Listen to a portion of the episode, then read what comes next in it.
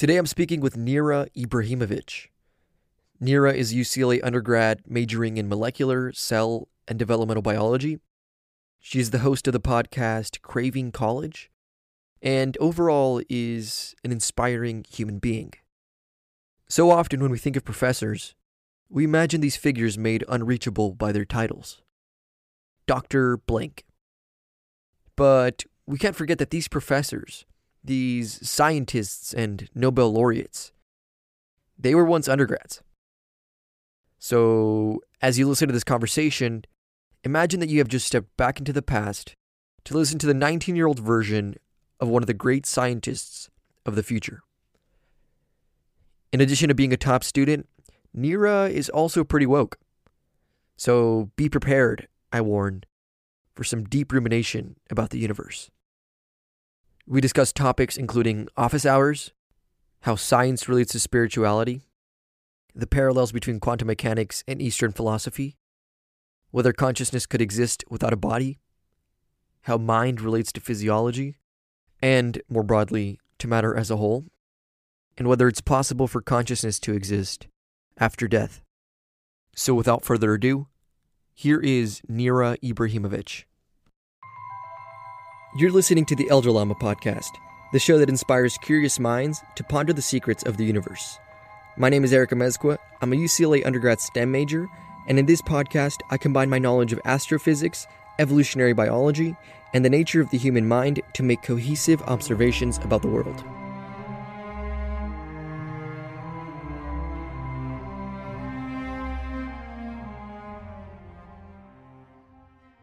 Today I'm speaking with Neira Ibrahimovic. Uh, Neira, thank you for joining me. Thank you, Eric. That is how you pronounce your last name, right? Is it yes, it's Ibrahimovic. Awesome. Okay, so funnily enough, um, we met at, in Dr. Eric Scerri's 14B chem class, who I had on last episode, and we discovered that we share a lot of uh, a lot of interests, and uh, I'm pretty excited to talk with you. We have a lot of good topics coming up in the next hour or so. Uh, so maybe you can start off by telling us a little bit about yourself, what you're doing right now, what you want to do in the future. Definitely, yeah. So, as Eric said, my name is Neira. I'm currently a second year student at UCLA. I'm majoring in molecular, cell, and developmental biology, and I'm minoring in mathematical biology. I actually think it's kind of interesting you asked me that now because if you asked me that maybe a year ago, I think I would have had a totally different answer because I feel like college has changed me a lot and it's really given me a new perspective on life and where I want to go. But if there's one thing that's remained constant throughout all my years of schooling is that I have this really big passion for for learning. I have a really deep curiosity about the world and learning to me isn't just about getting grades or getting a passing score on the test and moving on. I really want to discover the whys and the hows behind what I'm learning. And that's why I really enjoy students like you, Eric, because I feel like you ask questions like that as well. And then we can have these conversations that dig deeper because essentially we are the future scientists in this world. We are going to be the future professors and um, the future Nobel Prize winners and all of that. So, I, um, for my future, I really want to be a professor. The main reason is because my professors have made an enormous impact on me. And I think as a student, you're a stage in your life where your brain is still forming and you're learning so much about the world and about yourself. And your teachers and your professors growing up really, really shape that experience for you. And a lot about um, a class is about the conversations and relationships you make with the students around you and your professors. So the same impact that the professors I've worked with have left on me, I want to leave that for future students. And I want to change education in a way such that all students have this curiosity and um, passion for learning that I do and that you do too, Eric. I think that is a really beautiful thing. Amazing.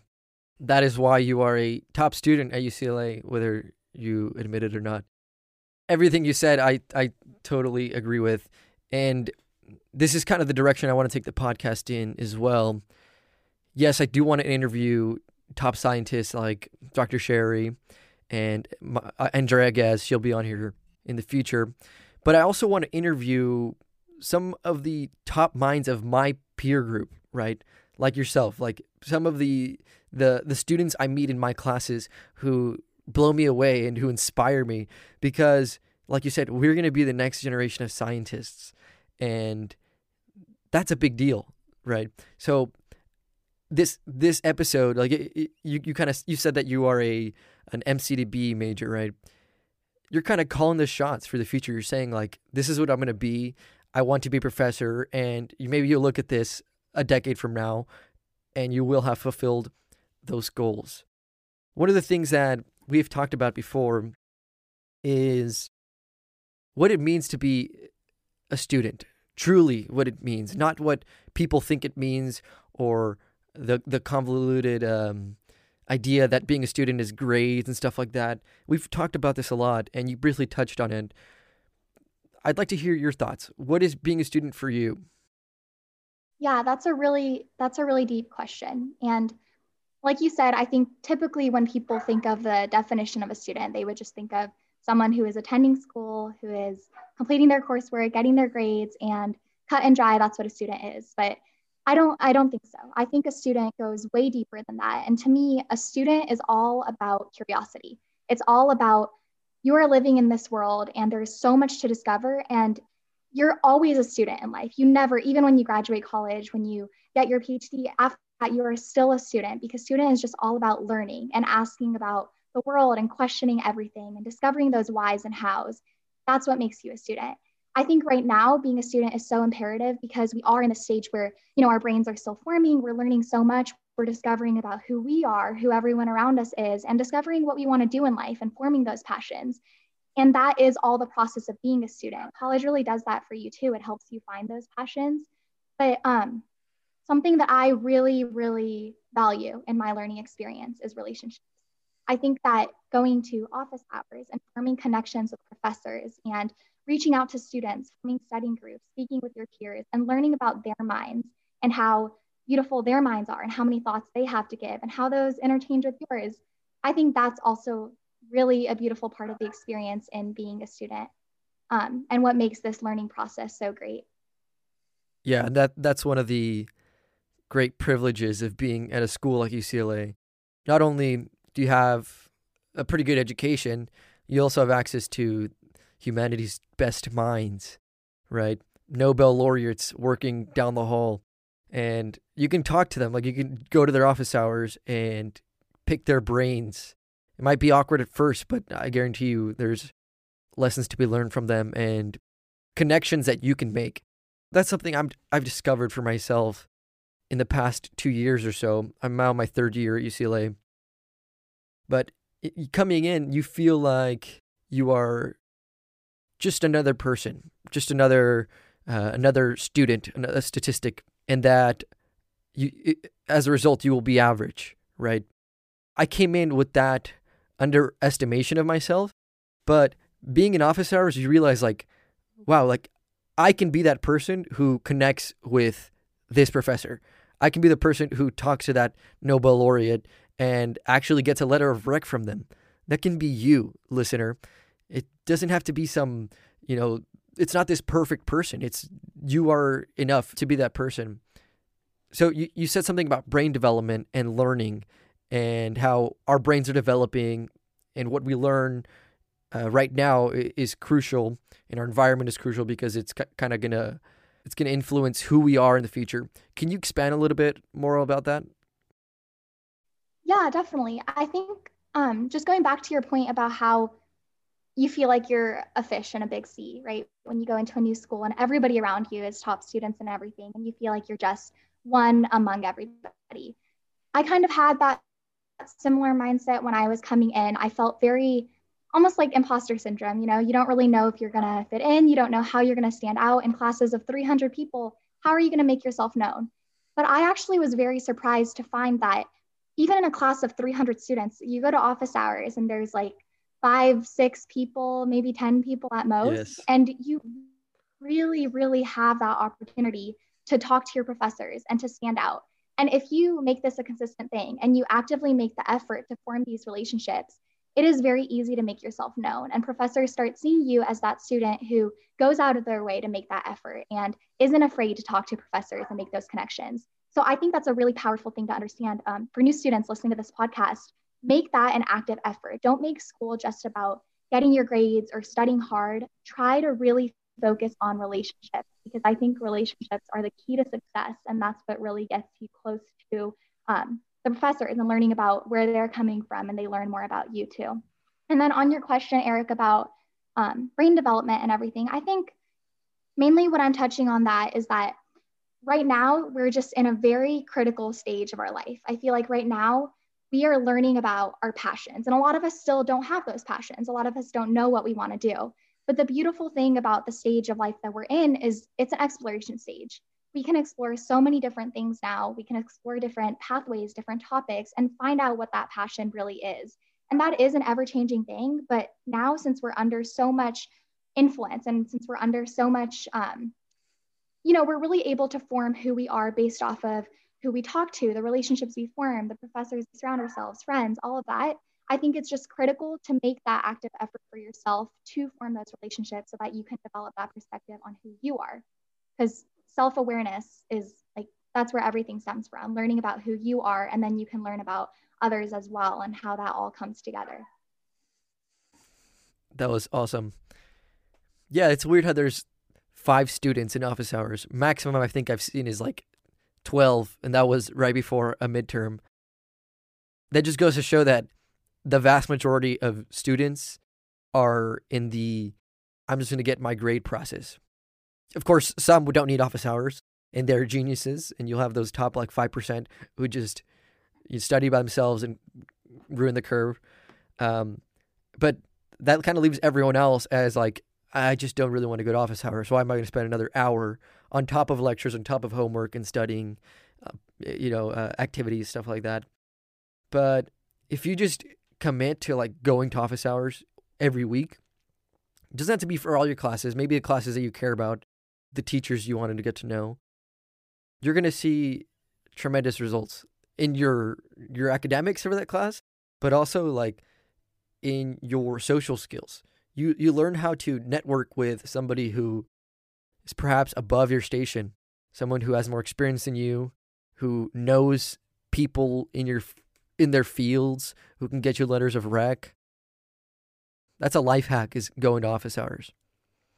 Right. I would say um, just to touch on that, even if you even if you don't have any questions, even if you understand all the material fully, I think office hours it's not just a place to get clarified on with the material. It's just really a place of forming relationships. So I would say, like, advice I would have is to, as you said, Eric, to ingrain that into your schedule. So, like, make a calendar of everything, all your classes, and include office hours as a lecture time. So, you're really committed to going to office hours.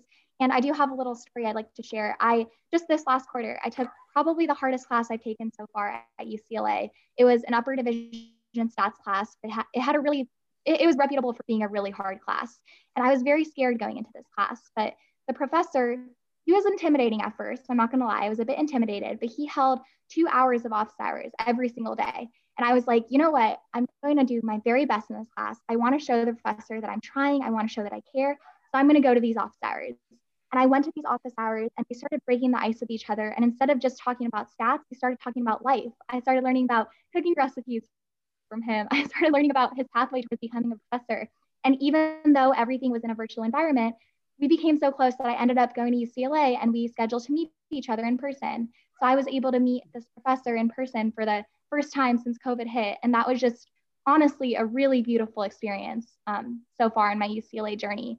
And it's all because I chose to make that active effort to form relationships and not just get those get those grades. But they're one in one. Once you start forming those relationships, your grades increase as well. So you might as well do it for both now that we're pretty deep in office hours, I guess I will add something as well.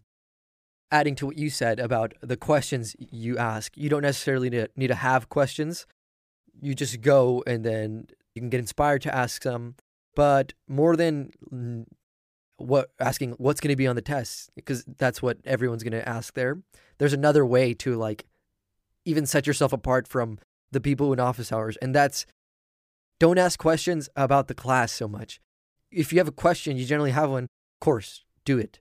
But if you don't, ask them something like more interesting than that. You know, they're they're asking, they're answering these questions about how to solve this problem all day. So if you can make their day interesting, by asking something you're truly interested in, then it's just a win win for everyone.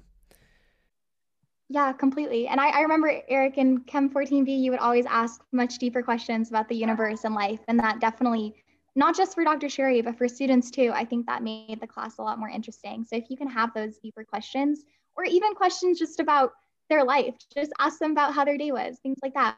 A form of conversation as if they're just your friend. I think that's a great way too to break the ice of professionality and, and see them as someone you can really learn from, but not just class material, like a life mentor as well. Absolutely. I know you listened to my latest episode, and that's kind of the turn that our conversation took. We were talking about science and chemistry, and at first, you know, it was the basic, perhaps not your basic interview, but uh, it was definitely more orthodox. But towards the end, we re- really started to get into even this professor's philosophy about how the universe works. And that's not something you're going to get during lecture. Those are the the special things you're going to get by taking the time to really develop a bond and that is going to office hours, asking questions, talking, being that student. I do have a f- few other things that I'd like to talk about besides office hours, but now now you're an expert on office hours, listener. okay, so one of the things that Scerri and I talked about was how science relates to spirituality. Uh, I know that you are a hardcore scientist, but you're also the, you, you're also spiritual in a way. I want to hear a little bit about your philosophy about the world. Ooh, that's a deep question. Okay, awesome. Yeah, so just like you said, I am a scientist. Um, that I, I believe in science. I follow science. I want to be a scientist in the future but I'm also spiritual and I believe in this this universal energy of love and I believe in this light that kind of connects us all. Like we're all we're all one and we're connected by this light. Some people call it God people can call it whatever they want. It's this light that flows through us all. And I think that um, science and spirituality are very connected and they don't um, they don't bring each other down. In fact they kind of carry each other up in a way. And I think a lot of things about spirituality can be explained by science and vice versa as well. But my main spiritual philosophy is that our truest essence in everybody is love. And down to the core, we all have love and um, God or light, whatever you want to call it. All of that is just this big bubble of love that we all sh- that we all um, contribute to. And um, when we talk about science and we learn about how the world works and the mechanisms, we're kind of like breaking it down into the nitty gritty parts, right? We're kind of reducing it into all these little, um, the little things we learn about about how life works. But then spirituality is kind of like the emergent property of all that. It's kind of like, okay, this is how the world works, but this is like the driving force. This is like the the light that underlies everything on top of how the world works, this is the, how do I say, like the breath that runs through it all. And when you can connect to both, I think it really broadens your um, understanding on life because you get the practicality of how this the world works, but you also feel the beauty and you feel so in it and like the presence um, of yourself in that world with spirituality. Beautiful. I want to break that down a little bit that feeling of love that you said, that universal love that is in everyone, it's there, but for many it gets clouded by thoughts and the day and mortal problems, right? This is where I think meditation is such a powerful tool. And recently I've been listening to this Indian mystic named Mooji. And his whole approach to meditation uh, in fact, he doesn't even call it meditation. His approach is very easy. It's not a logical form of uh, of getting to any state, and it's not like visualization or imagining something. What he does is he just says like empty yourself. Take your identity, put it aside. Take any thoughts you have, any worries about the future, what you've done before, what you have to do, your planning, put it all aside.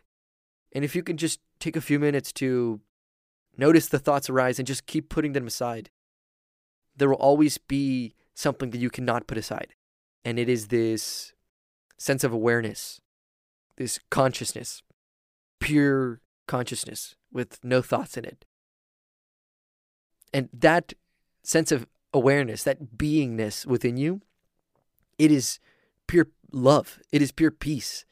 It knows no anxiety or fear or doubts or worries. It's just like chill, it's bliss. So there are m- methods of getting in touch with that that love that you talked about. It's within us, but it requires a little a little work to and I, I don't know if that's the right word, but it's like for many it's not right there always, right? So there is some some TLC that one must do in order to ar- uh, bring that out in themselves. And meditation is a great way. Okay, so on to the other thing about spirituality and science. Like you said, they don't contradict each other if you really look into it. And I've been reading this book called The Tao of Physics, which points out the similarities between Eastern philosophy from Buddhism, Hinduism, Taoism, and modern physics. Those Eastern philosophies, they talk about this unity, this oneness that all things are. And that sounds a little out there, but what we're seeing with modern physics is that the smaller you go, eventually the definition of a particle is very different from the definition up here in the macro world. Up here, we can think of a particle as like a billiard billiard ball bouncing off another one, right? But down there, we actually think about them as fields, as waves, as these quantum fields. And we're finding that all these fields are entangled. They're connected because, of course, they were at one point one thing that is the Big Bang. But in doing these observations, it's so easy for us to be like, oh, we're here, I'm we're the observer, and over there, those are the fields. But that's not what it is. We are the fields. We are the universe. We are living in it, not just as these external observers, but because we are fundamentally a part of it. And a problem arises when this field develops awareness. It gets confused and it thinks, how can I be that? But if you think about it, like you're made of atoms, you're made of elements, and just like the air around you, you know, it's this is just the, the, the separation between your body and the air around you is just a different composition of atoms. But it's the same thing, it's the same universe. So for me, that is where we can get to the conclusion that we are one. But it's kind of a, a, a spiritual thing, but we get there through science. And I think more and more we're discovering that this spirituality and science are inextricably connected. Yeah, Eric, I think um, what you're saying it brings up a lot, a lot in me because I think that the mind it's a very, very interesting. It's an interesting thing to think about because you know there's this whole thing about mind-body duality. Is the mind the body? Is the mind the brain, or is the mind something that emerges from the brain? And if you just have a brain, do you have a mind? That's this whole thing that, you know, there's arguments about, there's controversy over it. But I really think that the mind is like the spiritual portal into science, so to speak.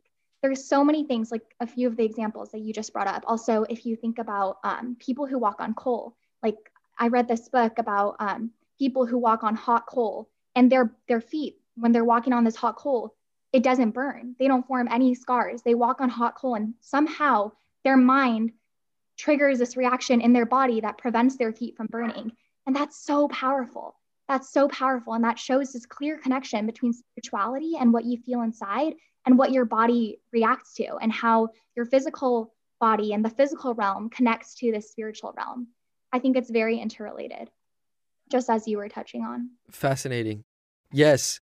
Okay, so in LS7C, which is a course that we've both taken as life scientists, we learned about hormones, of course. And on the membranes of our cells, there are these protein channels to which signals, e.g., hormones, bind and cause some sort of reaction, right? We've discovered that there are more of these protein channels on these cells than there are hormones that we know of. That is to say that there are so many hormones that we have dis- that we have not discovered and there is so much going on in the body that we don't know of.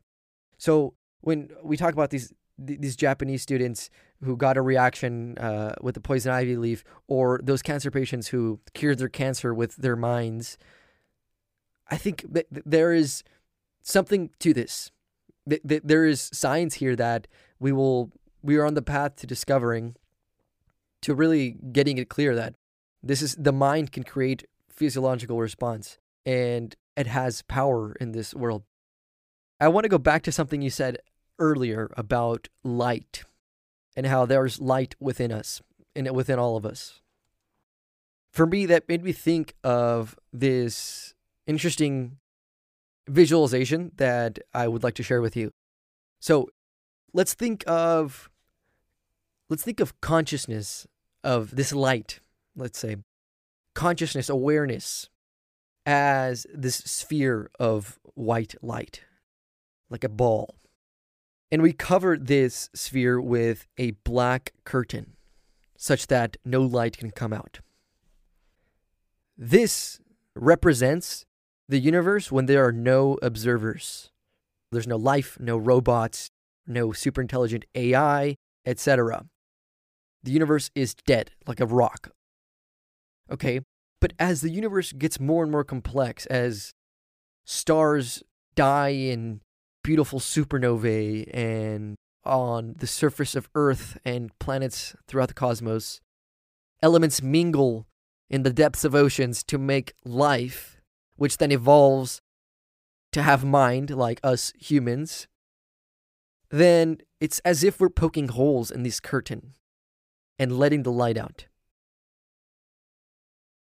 We, conscious beings in this universe, are peepholes through which this light pours, peepholes through which the universe observes itself.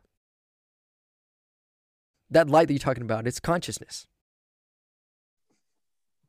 Wow. That was a very interesting visualization. You know, it made me it made me think when you said if you cover this light with a black curtain and then the universe is just there's no consciousness, you don't experience anything. There's just nothing. I have these crazy visualizations sometimes when I'm asleep. And I just close my eyes and all you see is darkness, right? You see darkness, but you're still experiencing thought. You're still experiencing, um, you still know what's going on. You feel things around you. And then I think, say there were no people left, no people. There's still everything else this universe is part of, and the universe is still existing. But what if there was no, there was no universe? There was no nothing, like not even black, because the color black doesn't exist. There's just nothing. And trying to figure out what that nothingness is, to me, is one of the most perplexing thoughts ever because figuring out nothingness takes consciousness, and there wouldn't even be consciousness without nothingness. And I don't know, your visualization that it just made me go back to those thoughts when I have this strange feeling of, of nothingness and what would that be? And no one would even experience that. So, how would you figure out what that is? And yeah. I'm curious to hear your thoughts on how mind relates to matter. It can be one of two possibilities. At, at least this is this is what I've concluded. It can be one of two possibilities. Either mind is separate from matter and it was there at the beginning of the physical universe and somehow now they're interlinked, right? Because we're physical beings who have mind. Or mind arises from matter as an emergent property. Is that possible? Is it possible for mind to emerge from the physical universe, or must mind have existed at the start? You know, eh, that's an interesting way of putting it because if you just look at like where mind arises, you ha- you usually have a physical being to have a mind, right? But spirituality is very um, like everyone has a different version of spirituality, and everybody has their own way of perceiving the world. And some people who believe in, in soul can say soul exists without a body. Even when you die and you have no body left and your body withers or whatever, you still have a soul and you still have a mind. Does that mind have consciousness? Maybe that's up for debate in, in your own spiritual beliefs, but I think that mind is more of an emergent property. I think that um, I don't think that your brain in itself is your mind. I don't think that your mind is some neurons firing because I think it's much more, there's much more to it than that. And I think if you trace it back to just a single neuron firing, you're not going to get the intricacies and the complexities of the mind. But I do think that the brain, in relation with all the other parts of the body, from that emerges the mind. However, and you know, now that you bring this up, I'm having kind of a conflict in myself too, because I also believe that I also believe that you can have mind and you can have out of body experiences that kind of, you know, like go out of your body, that your mind doesn't have to always be connected to body. I think it comes down to do you believe in okay, say say say you die. Your your body is dead and you just have mind left. Do you have mind left? Do you still have this is your consciousness and it exists without your body and it goes I don't know, to some universal light, wherever it goes, do you still have that consciousness or does that entirely leave as well because your body is gone? Can I answer that? Yeah. Okay. Really good question. My my frontal cortex is on fire, a lot of thinking here. So, I'm to bring it back to the physical universe. I think that mind is an emergent property of this physical universe. And I think that because it requires no logical leap. We do live in a physical universe, and we know that complexity can emerge from purely the laws of physics. Okay, so we can go from the Big Bang and a purely physical universe to a universe that has mind in it.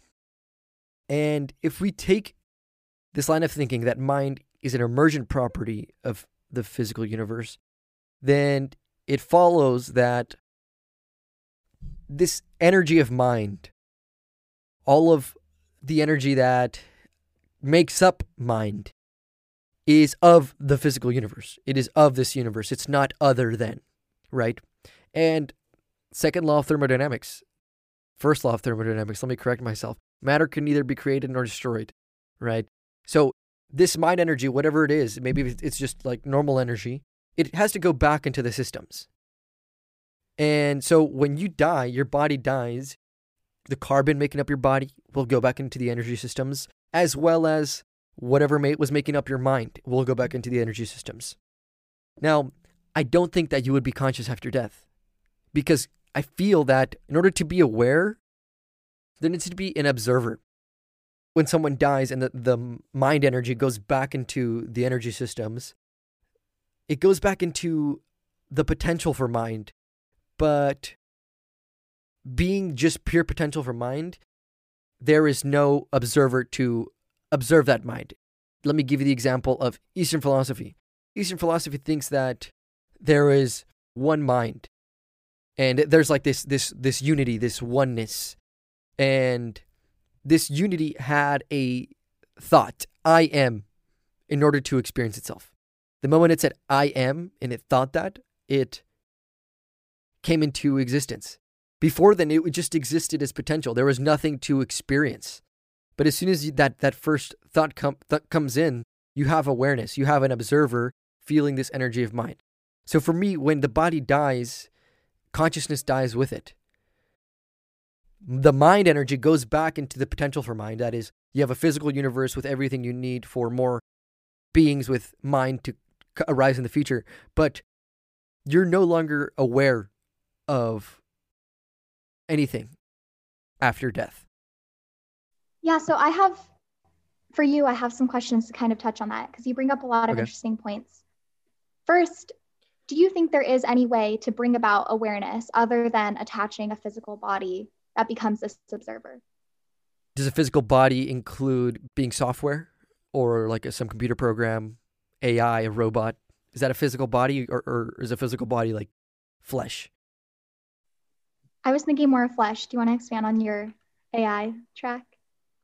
Yes. If we are observers of the universe, we are peepholes through which the universe observes itself, then a robot that is self aware is that observer of itself just as, just the same. It's the universe just the same as we are. We're not there's nothing really special about humans. We're just an animal that can that is conscious artificial intelligence could be just as conscious and they don't need a body, right? They would still being these physical beings, they would still be the universe experiencing itself. So for me, no, consciousness does not require a flesh human body to be self-aware. So do you believe that artificial intelligence has a mind? At the moment, I do not. And I don't think I think everyone would agree that it doesn't. Because it's just very narrow intelligence. But in the future I think it is possible. I think in the future it is possible for there to be other let's say observers than than us. Yeah, that is an interesting thought. Science is so something about science is so expansive and where we are right now and what we know right now is not even a fraction of what exists in the world and what we're going to know in the future. And that's such a cool thing to think. Like I wish we can take future goggles and look into the future and see everything that's going to be because there's so much that we still haven't even learned despite how much we already know. And it's really interesting to think of AI having a mind because like right now the mind of AI so to speak is just a human mind, just programmer telling it what to do. So it's more of like training it to do something that the human is thinking of on its own and then it's just doing it really really well. But to think of forming this mind is getting into this this spirituality, this consciousness. So like can you program something to to develop a consciousness, to develop spirituality? That's a really interesting topic. Definitely something worth exploring. Um, I don't know if we can with like what we know now, but definitely in the future, that's going to turn into a big thing as AI becomes more prevalent in the world. You know, another thing, what you said about the first law of thermodynamics with this um, conservation of energy, I think that was also interesting because you say that this mind energy goes back into the energy of the universe. And then the energy of the universe, it can be used as kinetic energy, potential energy, you know, all those different forms of energy. And that's like, that's an interesting thought because the mind energy is so, you know, it's so distinct. It's it's it's really powerful. It has this consciousness behind it. So to think of that being turned into kinetic energy or something like that, that's much more nitty gritty, is weird for me to picture it that way. So I think it's it's a unique perspective that you brought up. It definitely makes me think of things a little differently. I see what you mean, and I, I see see what you mean because mind seems like such an expansive thing, and to reduce it to joules, it's just weird. But at the same time, the alternative would require us saying that mind is other than the physical universe. And I think that requires a logical leap. Saying that mind is the result of energy, of physical parts of the universe, then when we die, that mind energy will just go back into the energy systems. I don't think it's other than. Simply because it doesn't require a logical leap, and I try to stay grounded in in uh, science. Okay, so there's there's one thing I do want to explore in terms of mind. That now that we're here, this is in. Okay, I'm going to give you first the introduction into my thought. Something I've been really thinking about the past few months. Okay, let's go the to the observable universe. Zoom out. You're at the largest scale in this physical universe. You can see everything. Okay, now we zoom in. Zoom into the Milky Way, to the Virgo supercluster local group, the solar system. Okay, now you're Earth. Go to North America, California, to us, and you get to this head. Okay? Beyond this head or this body, there is mind. And it's not like it's in any direction. Like behind my head, there's obviously these panels, but in some some in some direction like within me there is a whole universe of mind. And i can i can explore this universe. I can explore many different mental states. I can read a book and explore the mental states this author wants me to explore. I can go snowboarding. I can walk. I can explore this whole universe of mind think of a an hourglass like that shape right it's like you have a point and it expands infinitely outward in one direction and that and infinitely outward in the other direction from that same point. We are that point. We are the connection between this physical universe and the mind universe. So this is the question that I am pondering and that I do not yet have an answer for. Is it the case that each of us is exploring their own universe of mind? Or are we all exploring the nooks and crannies of this unified mind space? Personally, I'll just talk about what I believe. Okay. So everyone has very different experiences, and everybody has very different mental experiences and mental journeys. Um, but I think the mind is more of a collective not so much as if we are all taking from, not as if we have, let's say we have a paper and we have everything written down of the mind and everyone is just experiencing, like reading bits of this paper, not so much like that. The more that the mind all came from the same universal source.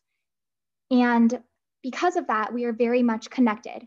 Um, we are very much connected by this consciousness that we experience. And I think if you really dig deep into the mind, you can have conversations with other people just through the mind.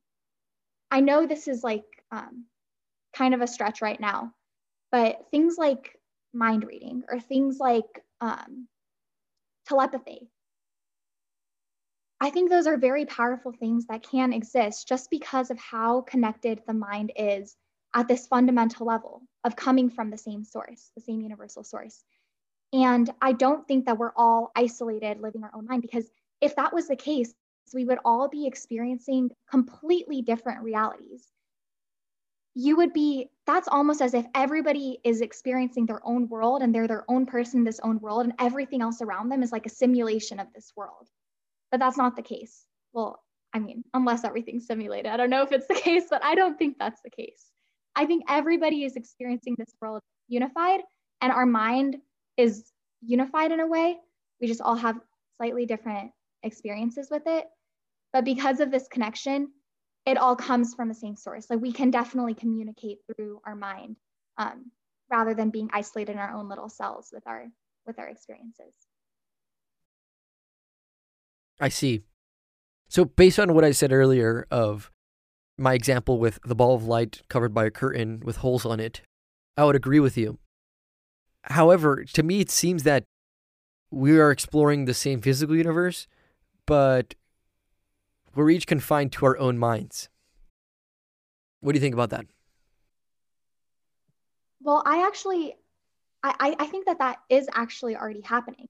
And I've never personally experienced it, but I have read books about people who have experienced it with out of body experiences, things like that. When you go to sleep and you have an experience where your mind leaves your body and you trek into somebody else's mind, and then you both wake up, not no, none of this was planned, and you both are like, wait, you were there, I was there, and the same thing happened to us both.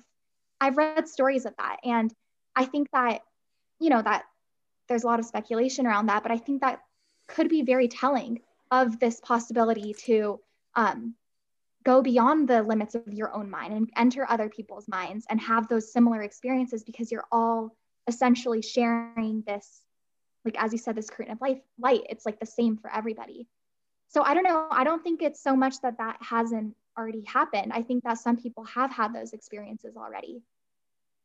So this is where i do agree with you.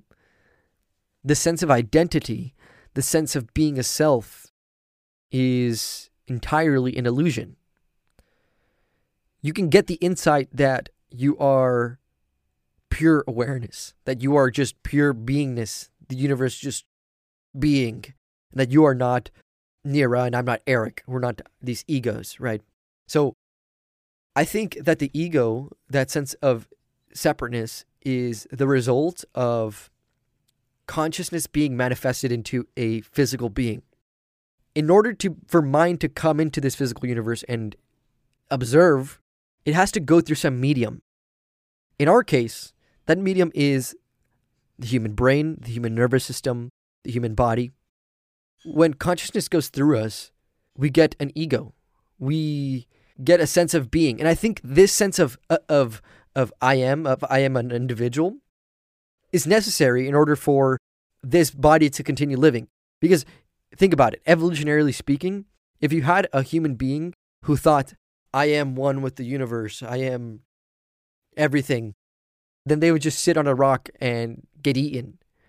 You need the sense of individuality in order to want to fight for food, to want to go out and mate, to do all these things. Without the ego, there is no evolutionary progress, and thus mind cannot exist through this physical body. Okay, so our Zoom crashed, but I was saying that the ego, the sense of separateness, is a purely human thing. And that we, given that we all pull from the same physical resources, we all pull from the same elements, the same energy, it follows that we also pull from the same mind energy. So I think that is where being able to travel each other's minds, it's plausible. But from my perspective, I can't, for me, it's like I can't travel to you, you know, in my mind. Right. Yeah. Yeah. I, I think that um, you can have, like, everyone has their own experiences, physical experiences that really, really shape your mental experiences as well. Um, so I think even if you pull from the same source, it doesn't mean that you don't have individuality or that you don't have, um, you know, your own human experiences. It's kind of like you have two babies that are born like identical twins. They're born from the same genes, but they don't turn out to have the exact same experiences or the same mental states. You can even have one that ends up being depressed and one that ends up being very happy, even if they come from the exact same source, the exact same genetic code. Your experiences really, really shape everything about you. So even pulling from the same mind energy source, you can have that individuality um, that we all feel and experience. And, you know, like right now, um, telepathy, things like that, it's not really big. But we also don't know everything and we haven't experienced everything. And maybe there is some sort of scientific explanation for it. Teleportation, for example, this sounds crazy. This sounds beyond, it doesn't sound like it's real.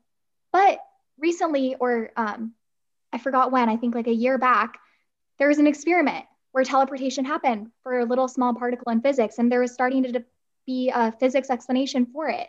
And it's not just so much this crazy spiritual thing. So I just think that we are very connected and our minds are very connected. And there's a lot of power behind that. And right now, maybe science doesn't seem like it goes hand in hand with it. But since science and spirituality are, in my opinion, one and of the same, I think it's more of this learning process. And we're going to learn more about how they're interrelated and how these things can happen. Not so much that we don't know it now and therefore it doesn't exist. Yes, let us not forget that we are ancients. We will one day be ancients. There is going to be some people in the future, some descendants of humanity, hopefully, who look at us as we look upon the Egyptians. So let's not think us think ourselves too high and mighty that we know everything and that these weird phenomena cannot exist. They very well might be proven true in the next few millennia. I know you have to get to class. Uh, I think this is a great place to cut it off. I want to thank you for coming on the show. This was awesome. As always, I had a wonderful time talking to you. Thank you, Eric. It's a pleasure being your friend. See ya.